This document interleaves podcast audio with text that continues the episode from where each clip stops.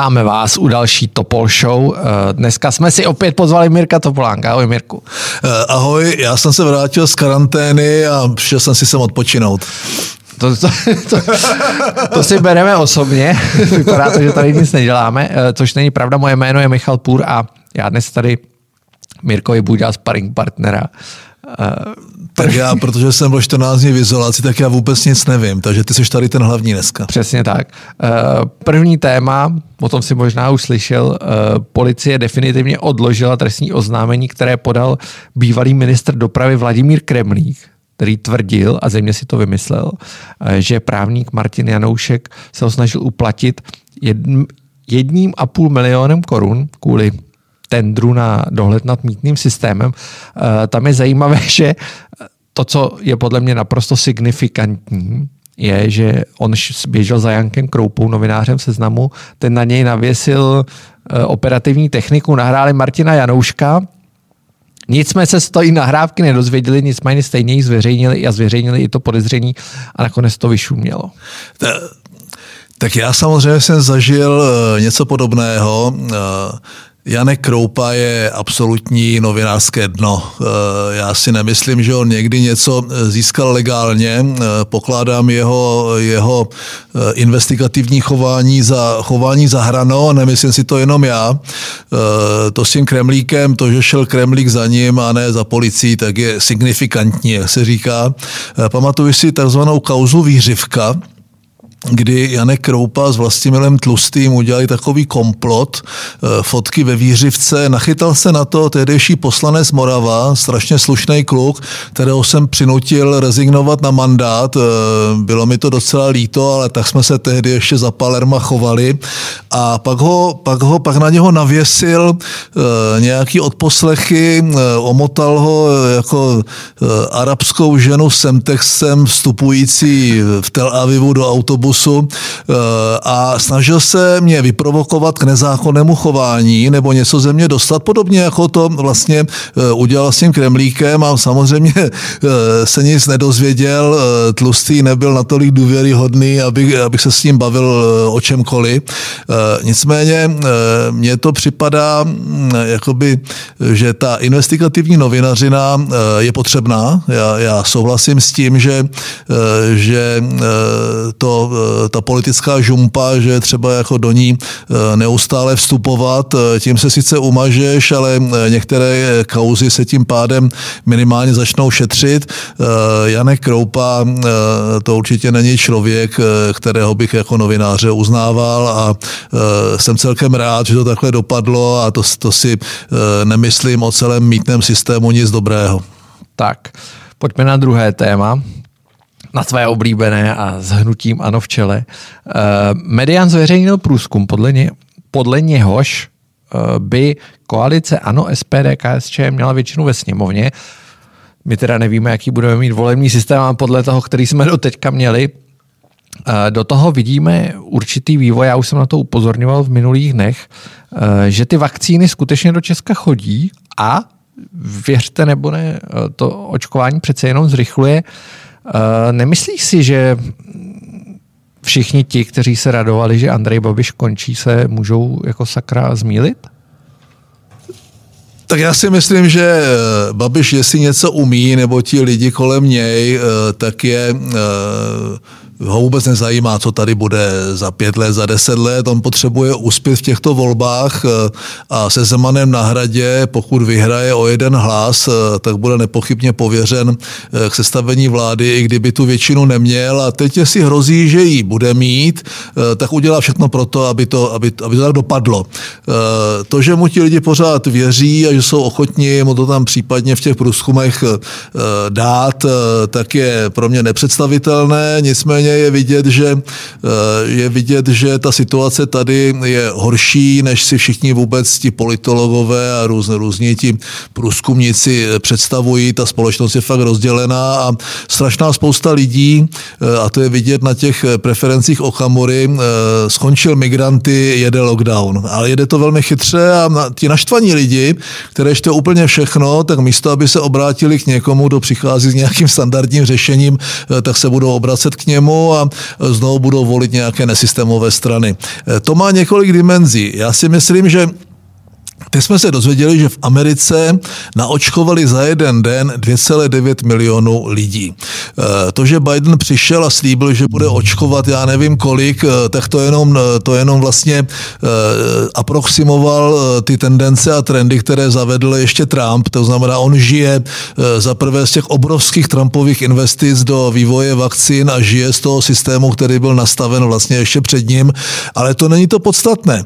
My máme dnes 230 tisíc vakcín na skladě. Teď se očekává, že přijde, eh, přijdou 2 miliony dávek do konce dubna, dalších 7 milionů do konce června. To znamená, my nepotřebujeme žádný Sputnik a Sinopharm. Eh, dokonce jsme odmítli eh, milion dávek AstraZeneca. Konečně ten konkurenční boj mezi těmi společnosti farmaceutickými se vyřešil a už se doložilo, že AstraZeneca není nebezpečná ani pro starší lidi. Já jsem to pokládal za docela těžkou válku na pozadí celé té koronavirové krize. Eh, takže my ty vakcíny mít budeme. Eh, ten Babiš eh, teď to chvilku ještě podrží, pak začne masivně testovat masivně očkovat. Ještě, ještě bude jako... No, už se taky víc testuje už, už se vystestuje, no tak po roce už jako je, je, na čase. je na čase. To znamená, mu se podaří do léta proočkovat eh, tu společnost, eh, je schopen naočkovat všechny ty starší lidi. Eh, nevíme, kolik lidí už to mělo, odhaduje se 2,5 až 4 miliony. Pak máš děti a mu se podaří ta čísla razantně srazit a přijde to ještě před volbami v říjnu. To znamená, on absolutně kalkuluje s tím, že on bude tím vítězem nad covidem, eh, on bude ten, který to celé zařídil, on volal prostě i té Merkelové, všetci mi volají a chtějí vědět moje I don't know how, jo, jak jsem napsal někde na Twitteru, eh, takže eh, vůbec není jasné, jak ty volby dopadnou. A ta opozice v této situaci, všichni na ní plivou, jo, ale ta opozice má strašně omezené možnosti. Nemá ten mediální prostor takový, jaký by chtěla, nebo jaký by si zasloužila. Eh, nemá moc témata, protože se jede covid, covid, covid a pořád jenom říká Babiš je prostě hlupák a Blatný má jít pryč a Šilerová je defraudantka. To jako ti vydrží nějakou dobu, ale pak už vlastně to nemá, nemá ten dopad a fakticky ta opozice, pokud je vyhlášen nějaký, nějaké stané právo nebo nouzový stav, a nebo jak se, ať se to jmenuje jak chce, eh, tak vlastně nemá velký prostor. A eh, když to doplním tím, že tam není eh, až na absolutní výjimky vždycky nikdo, kdo by se postavil do čela těch seskupení, eh, on bude ztrácet nakonec i ten Bartoš. Nemá moc co hrát. A na té straně toho spolu, eh, tam kromě Ferio, nebo eh, tam není žádná taková osoba, která by strhla ty davy a, a ty davy za ní šly a říkali, vy tam musíte být, vy, vy to prostě vyře a tak dál. Takže ta opozice nemá moc co hrát, bude muset jenom se dívat na to, jak se postupně proočkovává ta společnost zkušenost a jak prostě ten Babiš, eh, koňský handlíř, eh, který tady prosazuje ty, ty koňské léky, eh, jak nakonec on bude tím vítězem a to je něco, co je černá můra a mm, myslím si, že teď by ti analytici v těch stranách a v těch seskupeních měli opravdu se chystat, na léto, chystat na léto, ale být zřejmě výraznější, být, být daleko dravější a přinášet nová témata, témata ta témata se jim otevírají, třeba téma školství. Jo, tak ty si otevřel další bod. Eh, a taky potenciální voliče Andreje Babiše, eh, který se rozhodl, že by se mohli zrušit maturity a maturanti by dostali uh, úřední ověření, nebo jak, jak se to říká, úřední maturitu. Myslíš si, že to je dobrý nápad? Já furt čekám totiž na nějakou velkou reformu školství, protože školství je jako třeba pro mě absolutně nejdůležitější téma. Nikdo tam nic roky neudělal, jako opravdu, eh, a to ti nechci podlejt zase naposledy tvoje vláda, eh, jako, co, co si o tom vůbec myslíš? Jo, to snižování nároku. Já tam vidím obrovský snižování nároku na ty studenty prostě v těch letech. Tak eh, zase hledejme zatím ten primární zájem toho Babiše a to jsou prvovoliči. Když se podívá na rozdělení a rozvrstvení té společnosti, kdo koho volí, tak on má samozřejmě do, myslím, do 35 nebo dokonce do 45 let má mizivé zisky, do těch 35 let téměř, téměř nic a u prvovoličů nemá vůbec žádnou šanci. Má 6%. 6%, jako to je při tom, při tom mediálním tlaku, jako by neměl nic. To znamená, je tam, je tam tendence získat ty prvovoliče, to jsou ti maturanti. Nemyslím si, že nachytá nějaké velké procento, ti mladí jsou celkem jasně orientovaní, ale jako bez maturity eh, udělat tuhle tu skokovou změnu bez nějaké širší diskuze. Eh, určitě si dovedu představit a eh, jsou země, kde prostě k takovému systému přešli. Nicméně pokud já mám docela docela eh, rozdílný systém toho, toho sekundárního vzdělávání. Mám prostě privátní školy, mám eh, nejrůznější typy college, mám ty státní střední školy, mám gymnázia, mám technické, eh, technické ty průmyslovky, mám, mám lidi, kteří studují venku, Eh, kteří studují eh, v Americe a různě už na střední škole, eh, tak potřebují samozřejmě mít nějaký etalon při vstupu, při vstupu na, to, na to terciární vzdělávání, na ty vysoké školy a tam prostě se nevyhnu tomu, přestože ty školy si můžou ta kritéria stanovit sama, nebo dříve, dříve mohli, něco jako maturita být musí. Já jsem byl vždycky proti státní maturitě, pokud nevedla k tomu, že když složíš tu státní maturitu, přestože ty školy můžou mít maturitu svoji, tak ta státní maturita ti umožňuje vstup do toho terciálního systému, ať absolvuješ jakýkoliv typ středoškolského vzdělání. My máme největší problém, že se nám ztrácí eh, schopnosti a dovednosti už na tom základním stupni eh, v těch měřeních eh, proti jiným zemím, v těch propadáme. Středoškolské vzdělání je podle mě tristní a terciální vzdělávání, to poslední reformu, Bílou knihu terciálního vzdělávání se připravili my, ta zůstala pro propadlišti dějin s pádem mé vlády. Nikdo se ani nepokusil některé ty, některé ty hlavní zásady a aspekty té změny dostat do života. E, takže teď přijít e, zrovna v této době ze zrušení maturit je totálně populistický krok. Asociace učitelů jsou proti, asociace studentů jsou samozřejmě pro.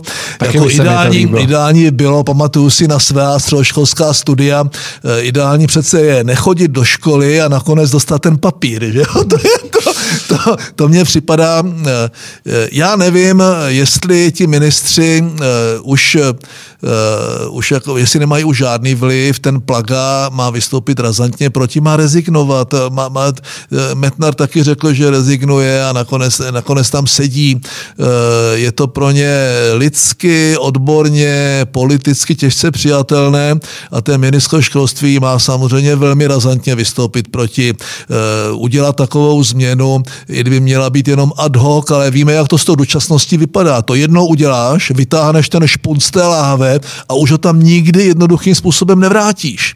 Už se ti nepodaří to vrátit zpátky, e, stejně jako bylo velmi složité dostat odsud ty ruské vojáky.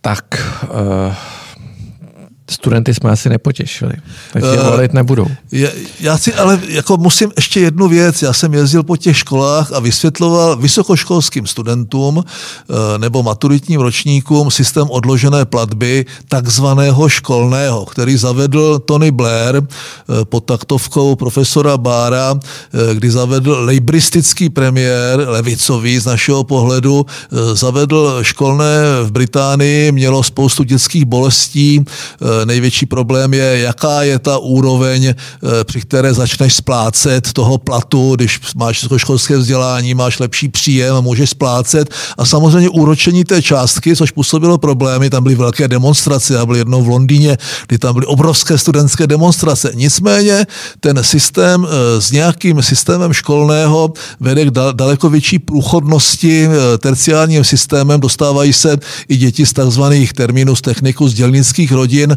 prochází tím systémem i 30, 35% dětí z těchto docela, řekl bych, postižených rodin tím, že se nedostávají k tomu vysokoškolskému vzdělání a tím pádem se uzavře nebo dostanou tu možnost vyskočit z toho začarovaného kruhu té sociální inkluze.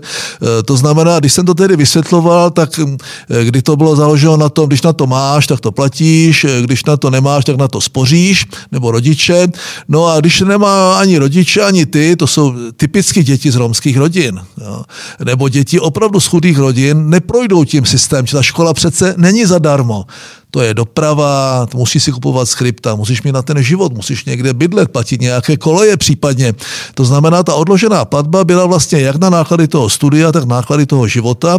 Splácel to, až si dosáhl nějaké průměrné mzdy, jako vysokoškolách, dobře situovaný a holčička vstala a e, přihlásila se nějakém druhý ročník vysoké školy a říkala, skoro plakala a říkala, no ale my na to, my jsme s maminkou sami, my na to nebudeme mít.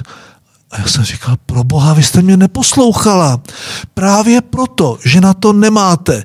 Ty peníze za vás někdo zaplatí. Nebo si vezmete tu, tu, tu studentskou půjčku a budete to splácet jako vysokoškolsky vzdělaná doktorka, eh, která má nějaký docela slušný příjem, až tehdy, až budete schopna toho splácení. A ona mi nevěřila. To znamená, jako ten systém tady, to, to je ten postbolševický systém, pořád jede, to je stejný. Vysokoškolské vysokoškolské studium nemůže být zadarmo. To si nemůže dovolit každý, každý na to nemá. Proč by to měli z těch daní platit i ti, kteří nikdy vysokoškolské vzdělání pro sebe ani pro své děti neabsolvovali? To znamená, střední škola dobrý, a ta vysoká, nikdo se nepokusil zavést větší odpovědnost škol. Nikdo se nepokusil do toho vložit jakoukoliv myšlenku. Přijít teď Eh, se zrušením státní, těch, těch maturit je tak populistický krok, že by to měli pranířovat úplně všichni, ale ono to v tom v covidové, v té covidové mlze uh, už dneska věci, které by nikdy nebyly možné a neprocházely by, tak procházejí, protože jsou všichni trochu unavení, jsou trochu naštvaní, frustrovaní, ztrácejí tu naději a teď přichází v červnu, v červenci přijde ten Andrej celý v bílém a řekne, já jsem vyřešil covid. Nakonec jsme bez ten covid. To je moje know Promořili jsme se nejrychleji v Evropě. Tak, tak, tak. tak. Uh, pojďme z Česka do Německa, uh, do Berlína. Tamní rudozelená koalice eh, před časem zavedla zastrpování nájemného. Myslela si, jak tím vyřeší eh, situaci s nájemním bydlením, kterou považovali za špatnou. Mimochodem, oni ji považovali za špatnou Berlíně, ale průměrný nájem v tom Berlíně byl nižší než je v Praze což o čem vypovídá a zastropovali nájemné. Teďka po roce víme první výsledky, trh s nemovitostmi stojí, nikdo nestaví, nekupuje a tak dále a majitelé těch domů v podstatě prodělávají peníze. Takže... Uh... Tak my jsme to zažili. Uh, vyčítal jsem vždycky Václavu Klauzovi uh, nebo nebyl jsem sám, to spíš jako to okolí. Dvě věci, ta jedna byla, byly banky, kdy eh, tím, že u nás fungoval trochu ten bankovní socialismus, kdy se dávali těm úvěry těm soudkům a stehlíkům a junkům vlastně na nevyužitelný majetek, na ty prázdné haly, eh, které potom se řešily přes konzulační banku a konzulační agenturu a byly to vlastně náklady transformace, které by v nějaké podobě stejně přišly. A teď jenom otázka v těch postkomunistických zemích, kdy se podíváme, kolik procent HDP stála ta ta transformace, tak přijdeme na to, že ať už to dělali jakkoliv, tak to nebylo moc rozdílné číslo, eh, takže v tomhle, eh, ale vyčítal jsem mu banky a vyčítal jsem mu samozřejmě nájmy. Eh, protože to, že bylo u nás regulované nájemné, tak blokovalo úplně totéž, neopravoval se bytový fond, ten, který byl někým už vlastněn, buď v restituci, nebo, nebo jiným způsobem, vlastně na to, to regulované nájemné nepokrývalo ani ty náklady, nestavilo se vlastně nevznikl trh zbyty a tak dále. To, to se povedlo, myslím, že někdy za nás nebo těsně po nás konečně odblokovat a teď bychom se k tomu měli vracet a já se bojím, že vlhké sny našich pirátů vedou stejnými, stej, ty jejich úvahy vedou stejným koridorem jako, jako té berlínské rudé koalici, ať, ať už má jakékoliv složení. To přece to, to k tomu muselo dojít. Takže spokojení jsou ti, eh, kteří už bydleli, eh, kterým zregulovali nájemné, to znamená snížilo se jim nájemné v tomto případě.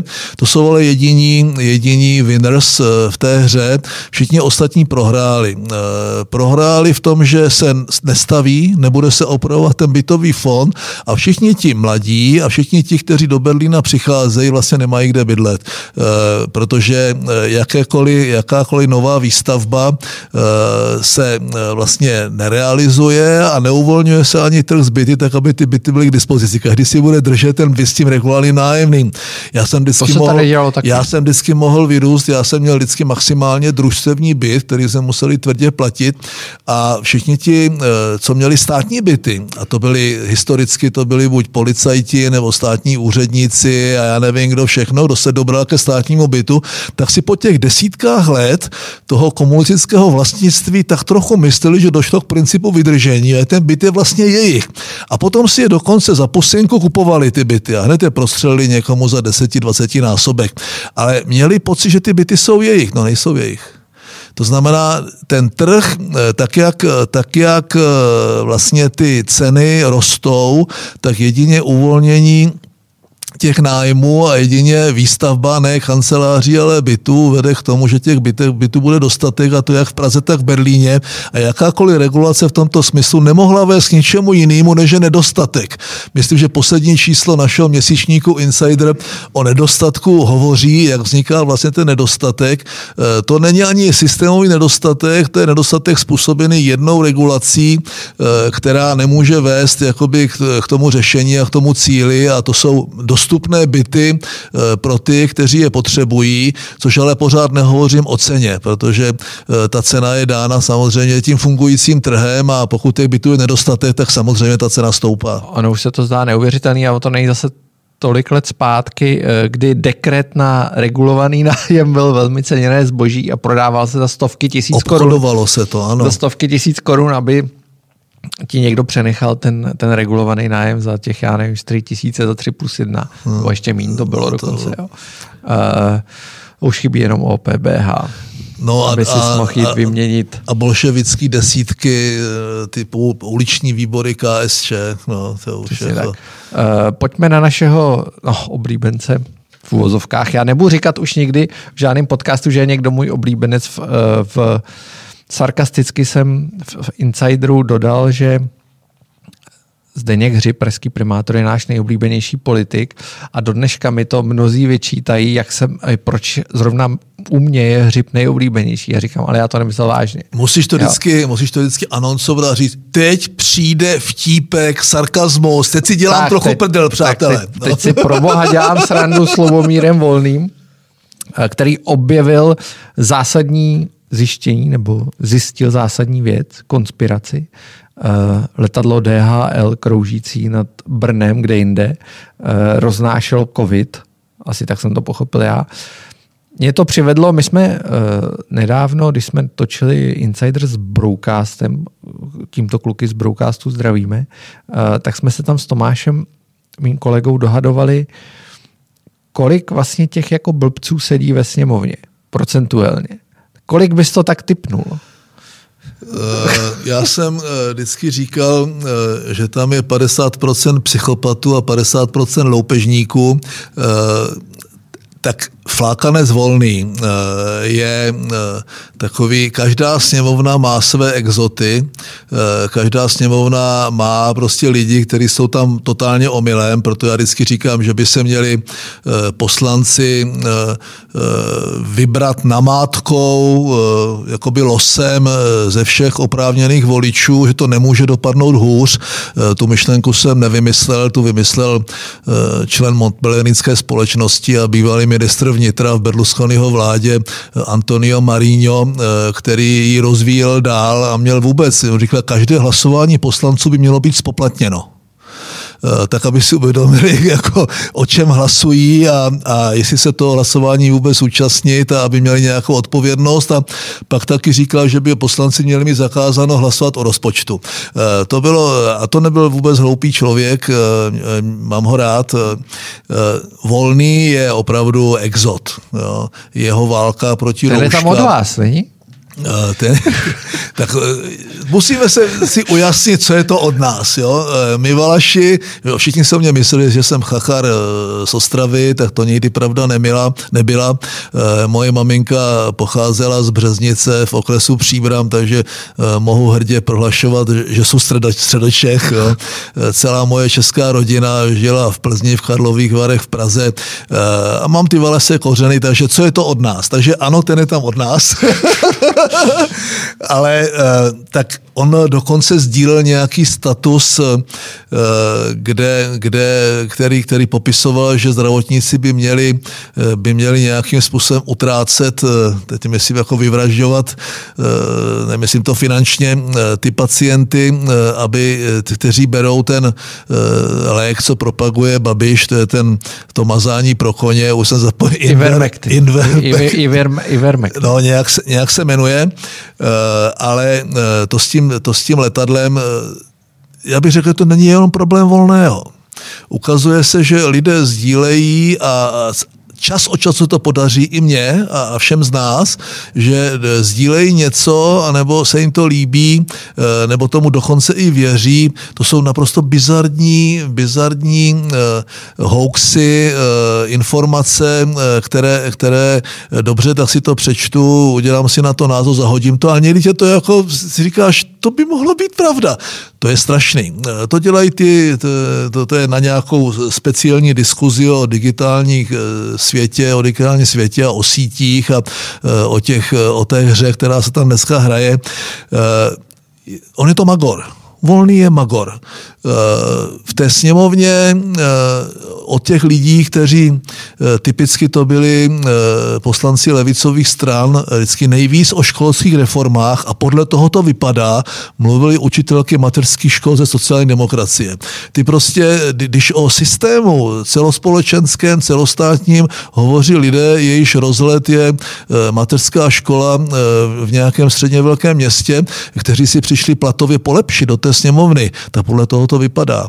A e, to jsou ti lepší. Pak jsou tam samozřejmě totální psychopati, kteří mají určité charisma, kteří probublají tím systémem stranickým na volitelné místo a pak tam sedí a ty je neslyšíš promluvit. Václav Klaus si pamatuju, jednou říkal, když promluvil nějaký poslanec, říkal, kdo to je? Říkal, to je, pane předsedo, to je náš poslanec. Opravdu, nikdy jsem mu neslyšel promluvit. E, to znamená, e, pak najednou vystoupí, jak se stalo teď na poslední ve sněmovně, nějaký poslanec, ano, e, se probudil, poprvé vystoupil ve sněmovně, exoti. Ta motivace dostat se do té politiky je různá, proto tak vymizeli vlastně z té sněmovny ti polistopadoví lidi, což byli právníci, ekonomové, eh, jako opravdu kapacity. Pro ty elity to je dneska ztráta času, reputační, reputační riziko, finančně je to nezajímavé, nezajímavé. Pro lidi, kteří vydělávají eh, víc, tak je to finančně jakoby cesta dolů a nechtějí si ani už zadat.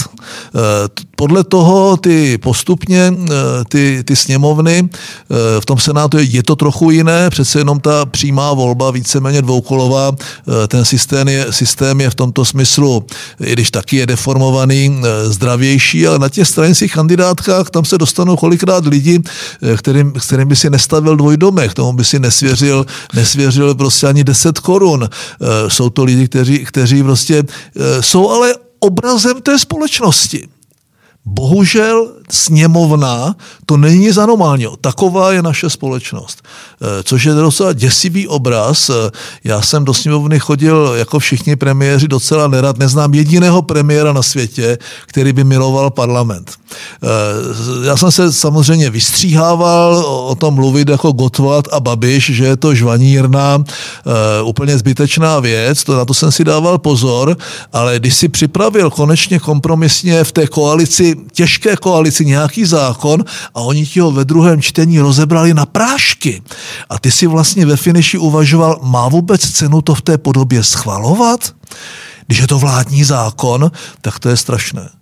A e, tady podobní magoři, jako je volný, je to trochu kolorit, e, zasměješ se tomu. E, já bych řekl, že daleko nebezpečnější jsou ti, co hlasují jak na Spartakiádě, jak jim stranický vůdce a guru nařídí, nic neříkají, jsou poslušní, tiše tam sedí čtyři roky, berou těch já nevím, kolik oni dneska 50, berou, to 70. berou víc jak 50, jo, no, jo. to berou víc, s těmi podvýbory, výbory a tak dále se můžou dostat třeba na 100 tisíc. Teď tam sedějí, žijou si celkem jakoby uh, zajímavý život, eh, be, bez nějakých problémů, sem tam jim lidi nadávají, ale to se dá přežít. Tak ti jsou horší, jak ti volní, na toho volného je vidět. Ten volný je prostě program, ten je magor z povahy programově eh, pro své voliče, protože jeho voliči chtějí magory. Jo, je to tak. Eh, já ti děkuju za účast. A za účast. tak já jsem rád, že jsem tady mohl přijít. A, a že si, jsme rádi, jsme rádi, že ti skončila karanténa. Takže uh, se tady vidíme příští týden zase nemůžeš nikam odjet, takže musíš zůstat tady. No, jedině, že bych napsal nějaké čestné prohlášení eh, Jedeš, na hranicích ne? okresu, eh, bych ho předložil, tam bylo napsáno, fakt už na vás seru. tak, uh, pište nám na e-mail topolshow.info.cz těším. Pište i, píšete samé pozitivní věci a nebojte se napsat i nějakou negativní. Jo, určitě jsme tomu otevřeni a určitě vám odepíšeme. A neznáte někdo, prosím vás, nějakého holiče, který by mě ostříhal, já už vypadám jak Ezau. No, a to, je, to bylo nad rámec a ty, ty, ne, ty, ty, se nemůžeš nechat ostříhat, protože jsi na očích, což třeba my můžeme ostatní. Na očích koho? na očích veřejnosti. No právě nejsem, teď je to podcast. Proto neděláme video. Aby nebylo vidět, aby nebylo vidět že jsme ostříhali. stloustli, zarostli a vůbec. Mějte se moc hezky a příští týden na Přesně tak, mějte se hezky.